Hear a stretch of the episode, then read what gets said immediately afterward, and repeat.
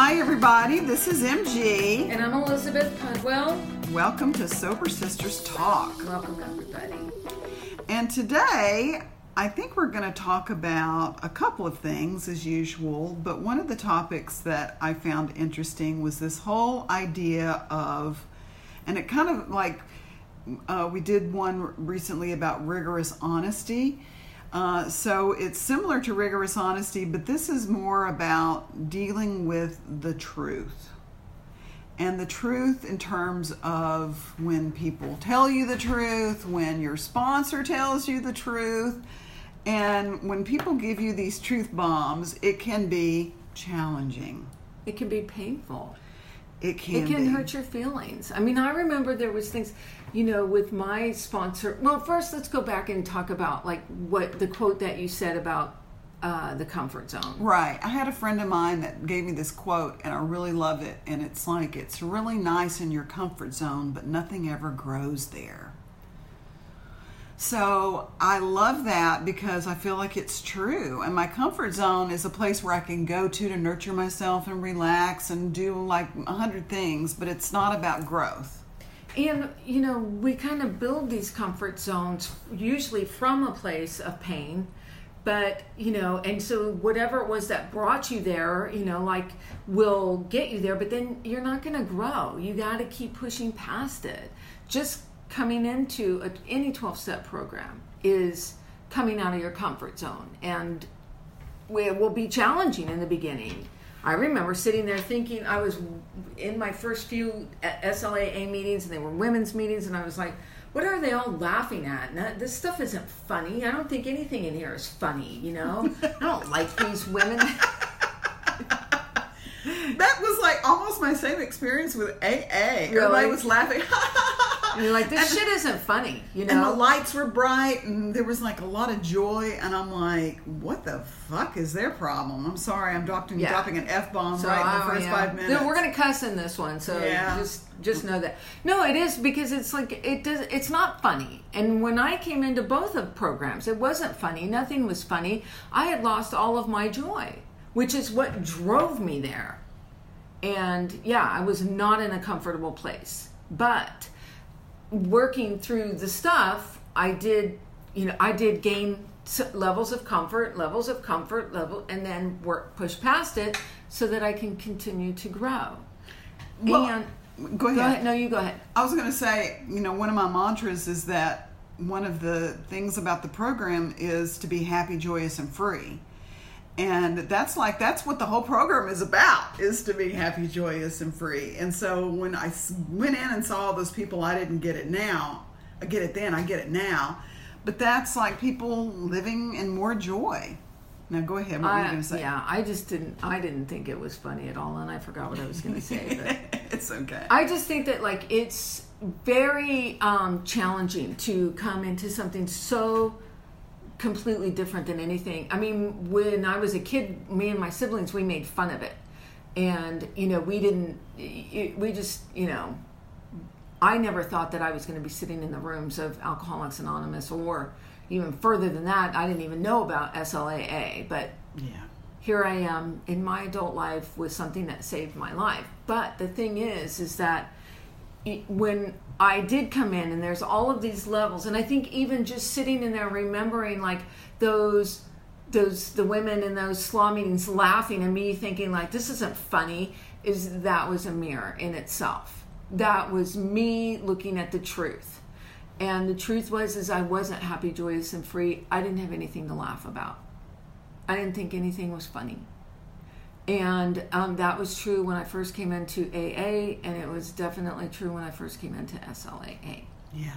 Yeah. And if somebody had told me what you had said, like what was the that um, your Al-Anon sponsor said to you, the that it was your own doing. that I, I was sharing with Elizabeth a story about like this birthday party that I concocted because I wanted my qualifier to be there, and he was dating someone, and I had invited his mother and his sister, and he invited this girl, and I was like, sure, because I was duplicitous and.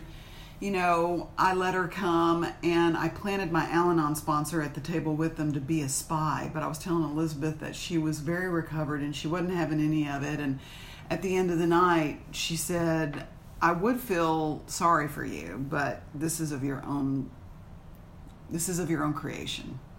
You've created this whole situation and it was like a slow knife in my heart. You know those movies where they slowly drive the knife in and and it was deep and it was wounding and she's the kindest person in the world and for her to have the courage to say that to me, it was a truth bomb. And it's really what I needed to hear because I was not a victim, I was a volunteer. I love that. That's one of my, my most favorite Al Anon sayings of all time. And I had created, I have to sneeze. Well, I'll I'll pick up from there while you're sneezing. So my sponsor, um, my AA sponsor, said to me one time I was complaining because I worked with my qualifier and I was compla- I was like, "Oh, he was flirting with this other girl right in front of me," and she said, "So." And I was like, "Well, that's hurtful. What do you mean so?" You know, can't he flirt with other people? No, not right in front of me. You think he wasn't doing that for to get an effect? She was like, "How do you know why he's doing it?" you know and it was like all of that stuff and i was like i was so mad at her i was just like she doesn't understand me she doesn't feel bad for me that i've got this horrible person blah blah blah but the truth is is that it was a mirror what difference does it make if he flirts with someone else he's not your boyfriend and even if he is it doesn't mean anything to flirt with someone you know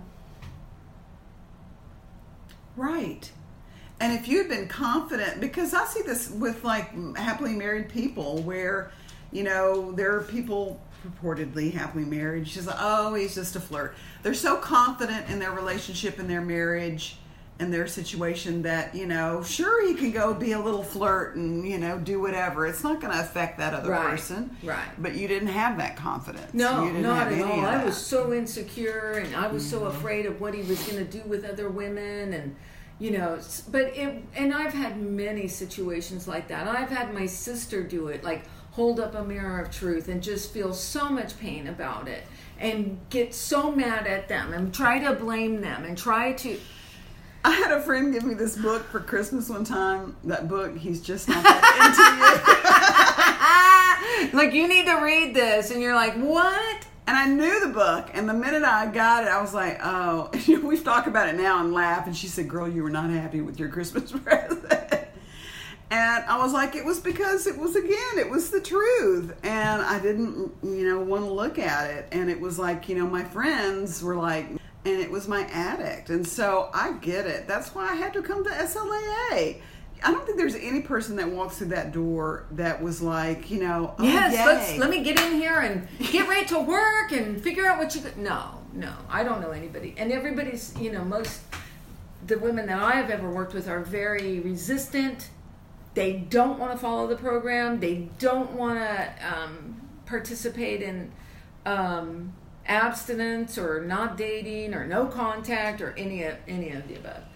But so you know, the reason that we're talking about this is um, I had posted a video um, because I do coaching and I post these videos on YouTube um, every day about my coaching topics, and I said that I um, I had uh, mentioned something to a sponsee of mine, and it hurt her feelings. Well, she called me and said, "When you said this, it hurt my feelings."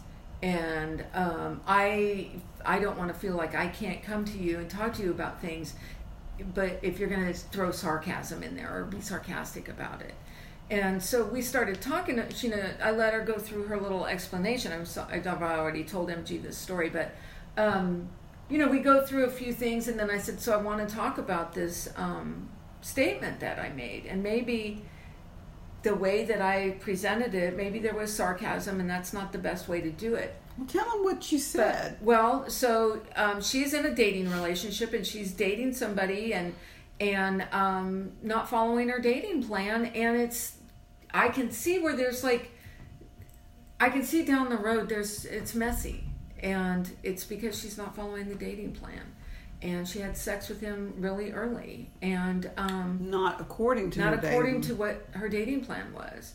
And um, I said, "Well, it sounds like you." T-. I go, "You took that dating plan and crumpled it up and threw it out the window." and um, that's what it was that hurt her feelings. But the thing is, is that it's the truth, and um, you know, I think that's why it hurt her feelings. And um, you know, we got we worked through it, and and you know, she's not like mad or anything, but I know I recognize that sting and that. Whoa, what do you mean? Because I've had it. I've I've had that mirror held yes. up to me numerous times, numerous times, and um, felt that sting, like the slap in my face or the kick in the chest. Well, nobody or, likes a correction. I mean, it, it it doesn't matter who we are. And I remember in grad school, it was you know so um, humbling to go in and like do what you think is really great work in front of the class and then have everybody say what what a stinky that, turd yeah. you just dropped in front of everybody. Right. And i would be like what? That was brilliant. I thought it was great. And they're like and i was like oh my god they're right. And so i feel like because i had that training i have a little bit more resilience around hearing the truth. And mm, but i still feel this piece of dis dash ease within me when I, um, especially like at work, or... I'm corrected because it's, and, and what I think it comes down to is it's our ego. Our ego wants to drive the bus. Our ego wants to be important. Our ego wants to get the strokes. And when we get the opposite of that, we get the correction. The ego is the one that's affronted. The ego is the one that's like, What do you mean? You know, hands on hips, da da da. But when we are honest and like I make up that your sponsee, if your sponsee had been in this place of willingness to hear it, they would have said, "Yeah, you're right." Like I was with my sponsor, sponsor when she told me that. It I was, meant to ask you, like, what did you say to her when she said, "I just I feel I, sorry I, for you, but you like, created this." I was like, I was like, wow, and you know, because it was the party was wrapping up and they were still there, and you know and i kind of like put my hand on my heart and i was like wow. And um you know her partner was there and was kind of like nodding her head. And so i was just like uh, it took me a minute to process it. You know there was a lot i had to process that night because that night had been so extremely painful. But when the truth when i'm in alignment with the truth and when and when i'm in a place where i can accept it and hear it and take it in, it's transformative. And that plus like my therapist encouraging me to go to SLAA and all these things, it was like what I needed to hear right when I needed to hear it in order for me to, you know, get better. So, um, you know, I, I was just thinking like what is the solution? So when you do when you are confronted with this truth, you know, how do we deal with that? How do we handle it? And I think, you know, one of the first things you need is awareness. Like, okay, like that didn't feel good to me. So I know like the the one that really sticks out for me is I was um, living in this rent house and I my sister was had Samantha for the summer and I don't even remember how old Samantha was, but um, they I drove into I had them on speakerphone and I drove into the driveway and I was like, "Oh no, the dri- the uh, garage just caved in." And my sister had just been there to visit me and seen where I lived and you know saw all this stuff and she was like, "Why don't you move or why don't you go?" You know, had kind of sideways said that she didn't really approve of where I lived. And then she goes, "You need to get out of there. Get out now. You need to move." And I'm my daughter's on the phone with me at the same time and I it was the sting. It was my face got hot, and I was like, you know, and I had to call her back and say, like, look, you cannot, you can't say those things to me, like, with my daughter in there, you know. I'm the mom and I'm making these choices. And then you're like showing this is a bad choice your mother made in front of her. If you want to do that, you can do that with me one on one, but not with. And we got in this big fight about it, you know, not a big fight, but an argument. And um, she said that the reason that she said it was because she thought I could do better. And when she said that, I got it. And that is the truth. But did she hear you about She did about saying it to, you know. Yeah. And she yeah. did. And we worked through it, and it- that's why she was able to say, you know, and she did apologize for hurting my feelings. She said, "I just think that you could do better," Yeah. and she was right. You know, so and it did. It I bought this house shortly after that Yeah. conversation. So, you know, I, I understand it and I get it. It was the delivery, but I needed to process it. So I needed to, first of all, become aware like, that really hurt my feelings. I'm going to get off the phone. Okay. And then, like you said, you got to process it with someone, you know? So there was the awareness that uh, there's something wrong here. Because what I want to do is make it her fault. You know, I don't want to look at where I'm living is not good enough for me. I don't want to do that. What I want to do is point it all back, you know, just volley that that ball right back in her lap, you know. like my sister doesn't understand me and she's not supportive and that's really important that you realize that because when we have real problems in our life i so often don't want to look at the real problem i want to look like the at the problem adjacent Right. you know and, and Or she the was deliverer. or the deliverer, the bearer of bad news. And so I think that this is a good conversation that we're having because it's not necessarily also about like hearing the feedback, but on how to give the feedback, how to give the correction. Yes. And I love this saying, say what you mean, mean what you say, but don't be mean when you say it. And so a situation happened at work where I had to give like a partner in the law firm a little bit of feedback because what he was saying kept hurting my feelings. And you and I have talked about this before, and I may have talked about it on the podcast about how he makes fun of me. And uh, he makes fun of me because of how I greet the office dog. And something happened this week where it was my father's birthday. I mean, he's been deceased for 30 years, but um, one of my sisters was texting and saying something about he loved to tease. And I remembered, like, vividly something that he would do and say to tease me. And when I realized that, I was able to connect back the dots, like to my boss. Why it upsets me when my boss teases me about how I greet the dog. And it's like somebody else could tease me about something and I wouldn't take it to heart. But he's a man of authority The authority figure. He's- and a male. and a male. And I it triggers you. it triggers me and i felt like my response to scotty the office dog was appropriate and perfect and wonderful and i didn't want to stop it but i would like catch myself not doing like is mark in the office? Like is he here? And uh and so one day i did i th- thought that i'd done that but he was in the kitchen. And so I greeted Scotty in the morning, and you know, Scotty comes over and we scratch, and he has wiggles, and I talk in my Scotty voice, and we greet each other for the morning. It's our little morning ritual, and he was like, "Oh, that voice! What is that voice?" And I just stopped, and I stood up, and I went and I looked at him, and I said as gently as possible, "Mark, please don't make fun of me. It really hurts my feelings."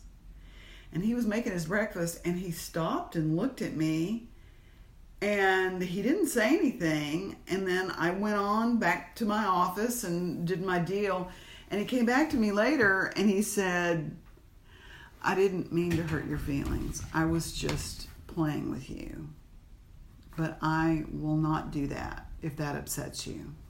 So he had to think about it for a second as well because clearly I gave him a little truth bomb. And I'd been like practicing this, like what I was going to do, because I feel like part of my mission and part of my program, when I see my sponsees doing such strong work and like doing nine steps and all this, it's like, you know, I can speak my truth. Like you were saying, that thing that you have on your wall when, a, you know, one woman stands up, you know, for themselves, they stand up for all of us. So, you know, I was practicing what I was going to say. So I felt like I gave him the truth in a very, like, real clear, direct way. And that's one of the things I learned from you. Keep it simple, you know, two sentences. Please don't make fun of me. It hurts my feelings. And that's it. and put a period on it. Put a period on it and walk away. You Yes. know, I've you don't need to explain message. it. You don't need to give him the solution. You don't have to say the reasons why, which is all the crap that we do want to do. No. And all this like Period. woman stuff. I'm so sorry to have a feeling, or I'm so sorry to not like put Or cry or whatever. Yes. Yeah. And so it really transformed that little thing. And now that I realize, oh, my father, you know, may have teased me, that like connects it and makes an, an understanding of why it's so big for me, or it was big for me. And then it's even gotten to the point where he was greeting Scotty and he was doing his sweet Scotty voice. And I was passing by and I'm like, oh, that voice, what's that voice, Mark? And he was just like, that's my Scotty voice. And I was like, okay. So it allowed a little bit more um, release, freedom, Congeniality. congeniality, yeah. you know. A bonding space. You both love the dog, you know. Right, right, right, right. So it, it's important, and I, I personally don't feel like what you said to your sponsee was, um, you know, framed and framed in, in the incorrect way. Because you know, I've heard you give me that feedback to me about certain things, and that's one of the great things I value about you, about Elizabeth, is that you know you're not going to BS.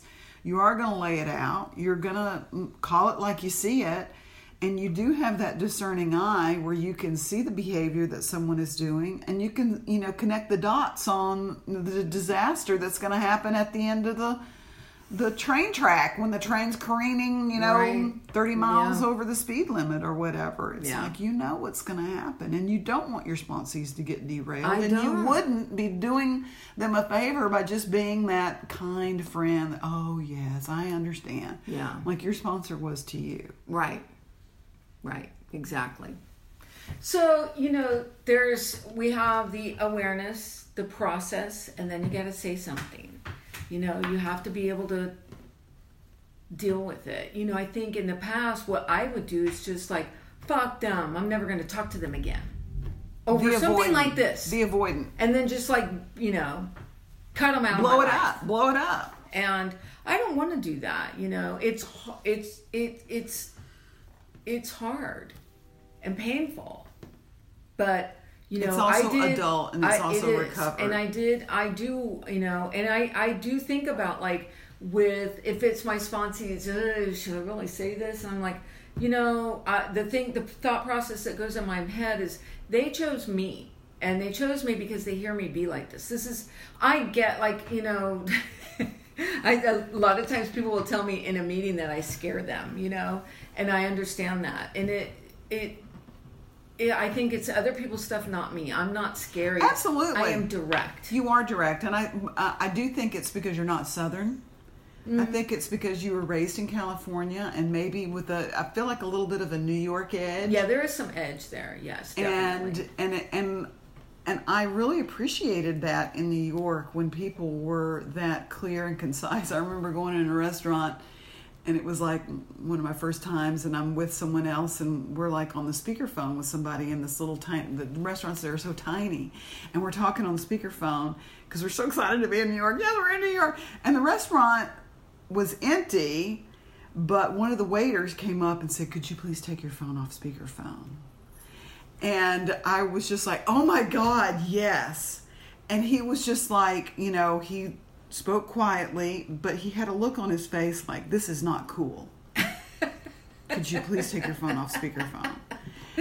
And and my, and I remember I was with my sister and we were both like, "Oh my god, yes. Yes."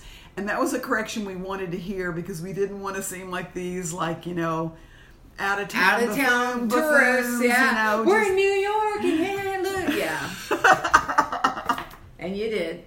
And we did and so we got we got sophisticated real quick we Yeah. yeah. like take it off so uh, yeah But I think that so like one of the things that I know for me when I am faced with that information and I am given that truth is one of the reasons I don't want to face it is because then you have to do something. If I face the truth of yes, I could do better about where I live, I have to do something. You know, I'm- not going to just sit there like that, you know. Oh, I live in a place that's below my value.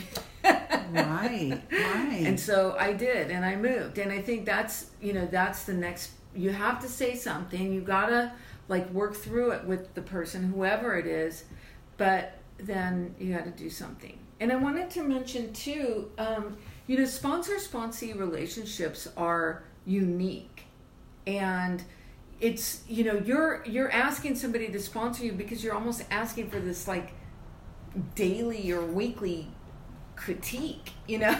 Sure. And, and, you do, you give them all of this history. You know, we spend all of this time working together, and you give, you know, someone all of your history and you tell them everything that you've done. And then, you know, miles down the road, they're like, oh, yeah, I'm going to do this. And I'm, you're throwing your dating plan out the window, dude. And you're going to get that, you know.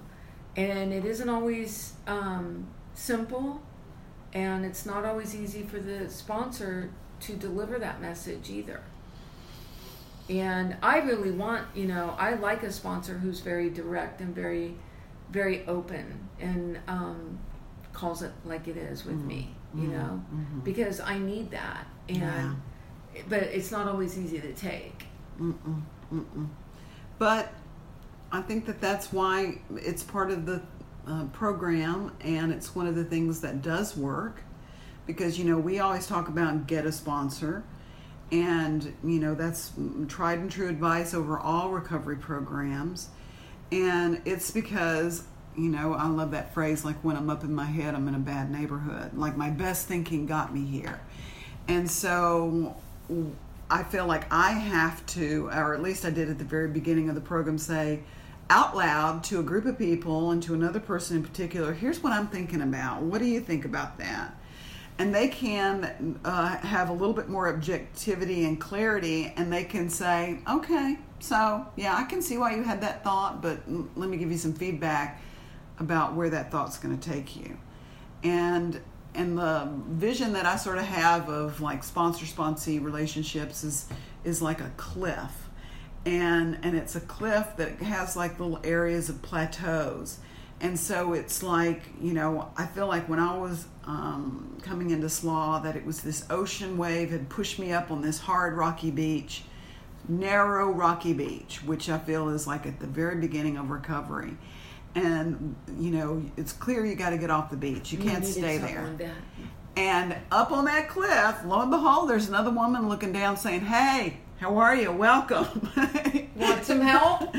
listen, climb up, get off that wet beach. There's a little mm-hmm. warm There's water coming up. Yeah, you know, it's going to happen again if you don't get your ass off of there. And then they can direct you. No, don't use that rock. Come up this way, climb this way, and then they get to a plateau. And that you know, as you I grow up, one. that's right. Yeah. And that I feel I like, like that analogy. And and you know, my analogy is to the person that's you know climbing up below me. Listen, you got to help someone else that you see roll up on the beach and so that's Can't like leave that step until you get someone else up here. Yeah, and it's that whole lineage. And I right. mean, you continue to do your work, and I continue to do my work. There are some people who get comfortable on a ledge or on a plateau, and they don't continue to do their work, and they don't help anybody else. And I'm not saying that that's right or wrong, but that's not how I do it. I can tell you honestly, for me, that um, the the sponsees that I have that do what I do, sponsor other women, are the ones that keep that have the best sobriety.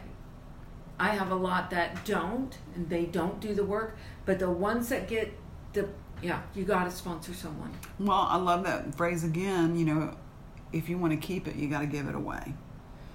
And for me, I get more out of sponsoring women, and I never thought that I would have thought that when I first got into recovery. But I get more out of sponsoring women than I often do out of meetings or um, out working with a sponsor. Right. I do. Yeah. Because I get it's a different, you know, it's like I get to see like the times I took my dating plan and threw it out the window. You know, I get to see you know it's like if i'm kind of like dealing with something i and i start talking to one of my sponsees invariably it comes up and then i hear myself saying what it is that i need to hear mm-hmm. and that happens every time mm-hmm. every time mm-hmm. there's a um and when you do the the the picture for this one if you could find one of these i don't know but there's a a saying that you always have to have one hand here and one hand there. Mm. You know, you've got to be helping someone up and then have someone helping you up Yeah. the whole time. Yeah. Part of that chain and part of that connection. Yeah. Well, and I think that that goes back to the we. You know, the first word and the first step is we. We. And I think it's so brilliant how 12 step program came to be. And it was a divine sort of stumbling that, you know, Dr. Bob and Bill W. stumbled upon. After many years of trial and error, they kind of like figured it out, and it still continues to evolve. But I think that there is a basis of doing, you know, the step work, being There's so much left to chance. So there's like it's a spiritual program because there's so much healing and so much information that is not in the books, that is not in the pamphlets, that comes from this, mm. comes from connection, mm-hmm. Mm-hmm. comes from sitting in a meeting and hearing some arbitrary statement that someone says. You know, I can remember so many times when I hear somebody, um, like years ago, I was writing my column and I went to an AA meeting at, at lunchtime and I shared how I had I had fucked up this recipe that I printed in the Chronicle, and it was the buttermilk pie. And I had wrote I, it was a great recipe, a great, very simple. And I when I wrote the recipe in, I put one and one quarter cups of flour, and it should have been one quarter cup of flour. I had no idea how many people were reading my column until I did that. I was walking in Wednesday morning and the phone was like bleep bleep bleep bleep and I was like, uh oh, that's because I'm the first one in every morning. That's a bad sign when my phone's ringing like that. So I go answer the phone and it's someone mad about the buttermilk pie. and I'm grabbing the paper, looking through it, and I looked at it and then I pulled the recipe up and I was like, damn it. And it was like, I'm sorry, I screwed up. Yeah, it was me. And it was all day. Every time the phone rang, let me guess, buttermilk pie, buttermilk pie, buttermilk pie. They were mad. And um, so I went to the meeting and I shared how like I did this error and it's just like all I'm doing is dealing with the aftermath of the buttermilk pie five years later i go to that meeting. I stopped going to it every day but i you know happened to go and it was huge. And all these people and this one guy raises his hand. I don't remember what the topic was but he goes like you know i came in here one time a while ago and there was this lady that was here every day that worked at the chronicle and she shared this story about the day she ran a recipe error and how screwed up that day was and I always remember that. I never have had to deal with that. And as long as my day doesn't include that, I'm doing okay. And it helped me. And I was like sitting there going like, all right. So, you know, you never know. Like that's a spiritual Yeah. connection. Yeah. I didn't share that for him to get like recovery from. Right. I shared it because I was like, I wanted everybody to know how victimized I was about the buttermilk pie calls.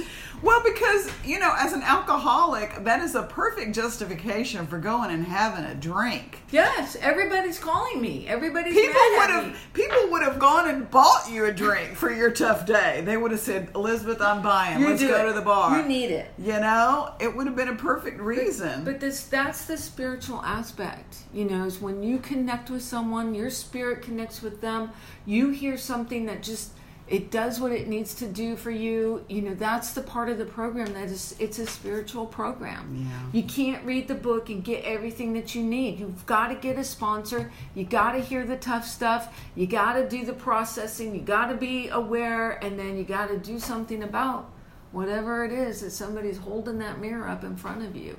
Yeah, yeah. I think that that's so important. And another thing that I thought of while we were talking, and then we can wrap up, is that, you know, a sponsor is not a therapist. And one of the things that I have to really, um, you know, pull back from is when things get out of mm, uh, what I call 12 step recovery and get into like family of origin stuff or things like that. And that's, and, and I want to work with people who have a therapist that are in therapy that can go and get that training. And so, and, and I've had people use me as a therapist, like a dumping ground. like they don't come with their step work they just come and they meet and they just want to process and you know check in about their week or whatever and so i will allow that if they're still continuing to do the work but after two or three times where i meet with them where it's just doing they're doing the processing then i realize they're not really using me for a sponsor Your relationship your role, yeah.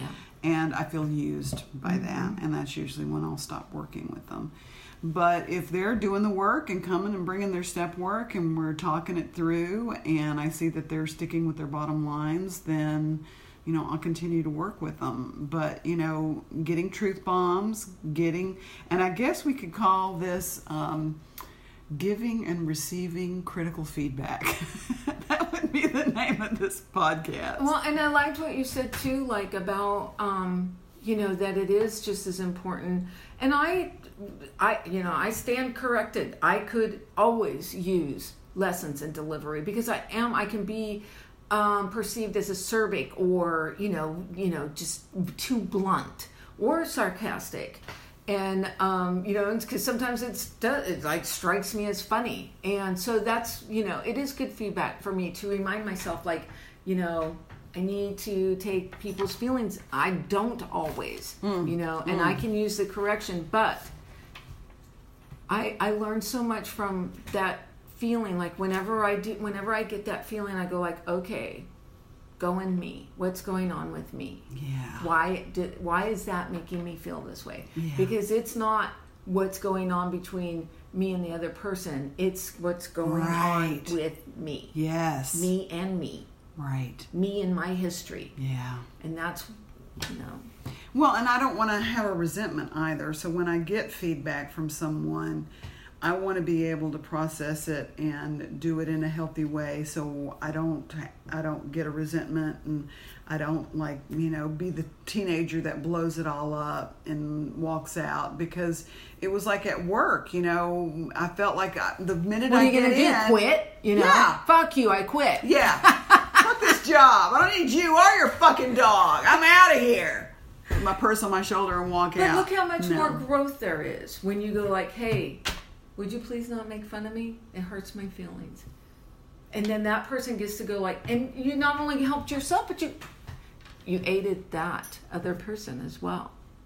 Well, and the funny thing is, is that you know this lawyer represents like people who have like employment law issues, people who you know the relationship with their employer has broken. so it's sort of like Uh, even with even with the best and most sensitive of people, they can do things that you know. Hey, we all do. You know, we're not aware, and that's what you did. Is you gave him some awareness. He cares about the relationship he has with you, and he made adjustments. He heard you. He did hear me. So, he did know, hear me. it- and, you know, and I think that that's a blessing why I have this job. And I felt safe enough where I felt like I could say something to him. And that my growth and my recovery was like, you can say something to him, and your part in it is how you say it. And I love how direct you are in so many ways because I feel like uh, sometimes in certain programs, not necessarily with SLAA, but definitely not in AA, you know, that sugarcoating doesn't do anybody any good No. because people's lives are at stake. And and I've heard I heard one woman talk about like uh, when she first got into sober, someone grabbed her by the collar and it was like, you know, you're the asshole here. You're the asshole.